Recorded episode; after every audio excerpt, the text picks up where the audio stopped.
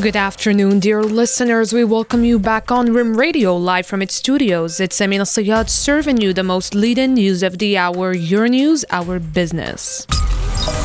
For the headlines, Her Royal Highness Princess Lalla Meryem chairs celebration ceremony of International Women's Day. The dismantling of a terrorist cell consisting of three people on suspicion of their involvement in preparing to implement terrorist plans aimed at seriously harming public order. In the Maghreb region, Amnesty International expresses deep concern about the campaign to arrest dissidents in Tunisia. And now we jump into details. Her Royal Highness Princess Lalla Meryem, President of the National Union of Moroccan Women, chaired the celebration ceremony of the International Women's Day in Rabat. More details with you, Miriam Benaisa. Her Royal Highness Princess Lalla Meryem, President of the National Union of Moroccan Women, chaired the celebration ceremony of the International Women's Day in Rabat on Wednesday.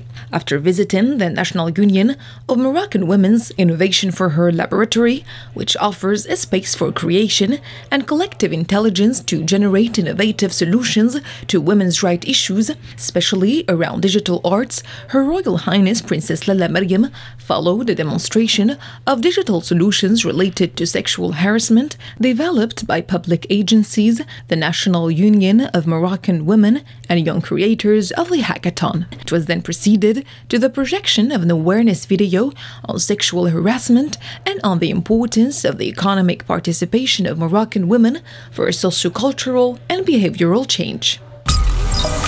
In other news, the Central Bureau of Judicial Research was able to dismantle a terrorist cell consisting of three people on suspicion of their involvement in preparing the, to implement terrorist schemes aimed at seriously harming public order. A communique to the Central Office stated that the special forces of the General Directorate of National Territorial Surveillance have initiated intervention and arrest procedures in sporadic and and simultaneous operations targeting suspects in Souq al Arba, El Gharb, Tetouan, and Larache. The searches carried out in the homes of the detainees enabled the same source ads to seize white weapons and a set of publications glorifying the extremist ideology of ISIS and inciting violence, as well as written publications pertaining to tracking the terrorist activities of groups under the banner of ISIS in the Sahel region. In addition, addition to the digital equipment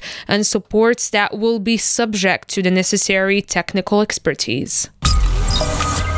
The minister delegate to the Minister of Economy and Finance in charge of the budget, Fawzi Lekjaa, highlighted in Rabat the commendable efforts made by Morocco to strengthen its economy and its public finances. Thus, Mr. Lekjaa, who responded to the responses of journalists at the press briefing held after the Council of Government, said that these efforts have been crowned by the taking of three decisions recently. It is firstly the exit of Morocco from the process of enhanced monitoring known known as Grey List, decided anonymously by the Financial Action Task Force, which reflects, he said, the resilience of the Moroccan economy and would further strengthen the confidence of international investors on international soil, exactly in the Maghreb region, the International Monetary Fund expressed its concern about the recent developments in Tunisia following the racist remarks of President Kais Saied that sparked a wave of attacks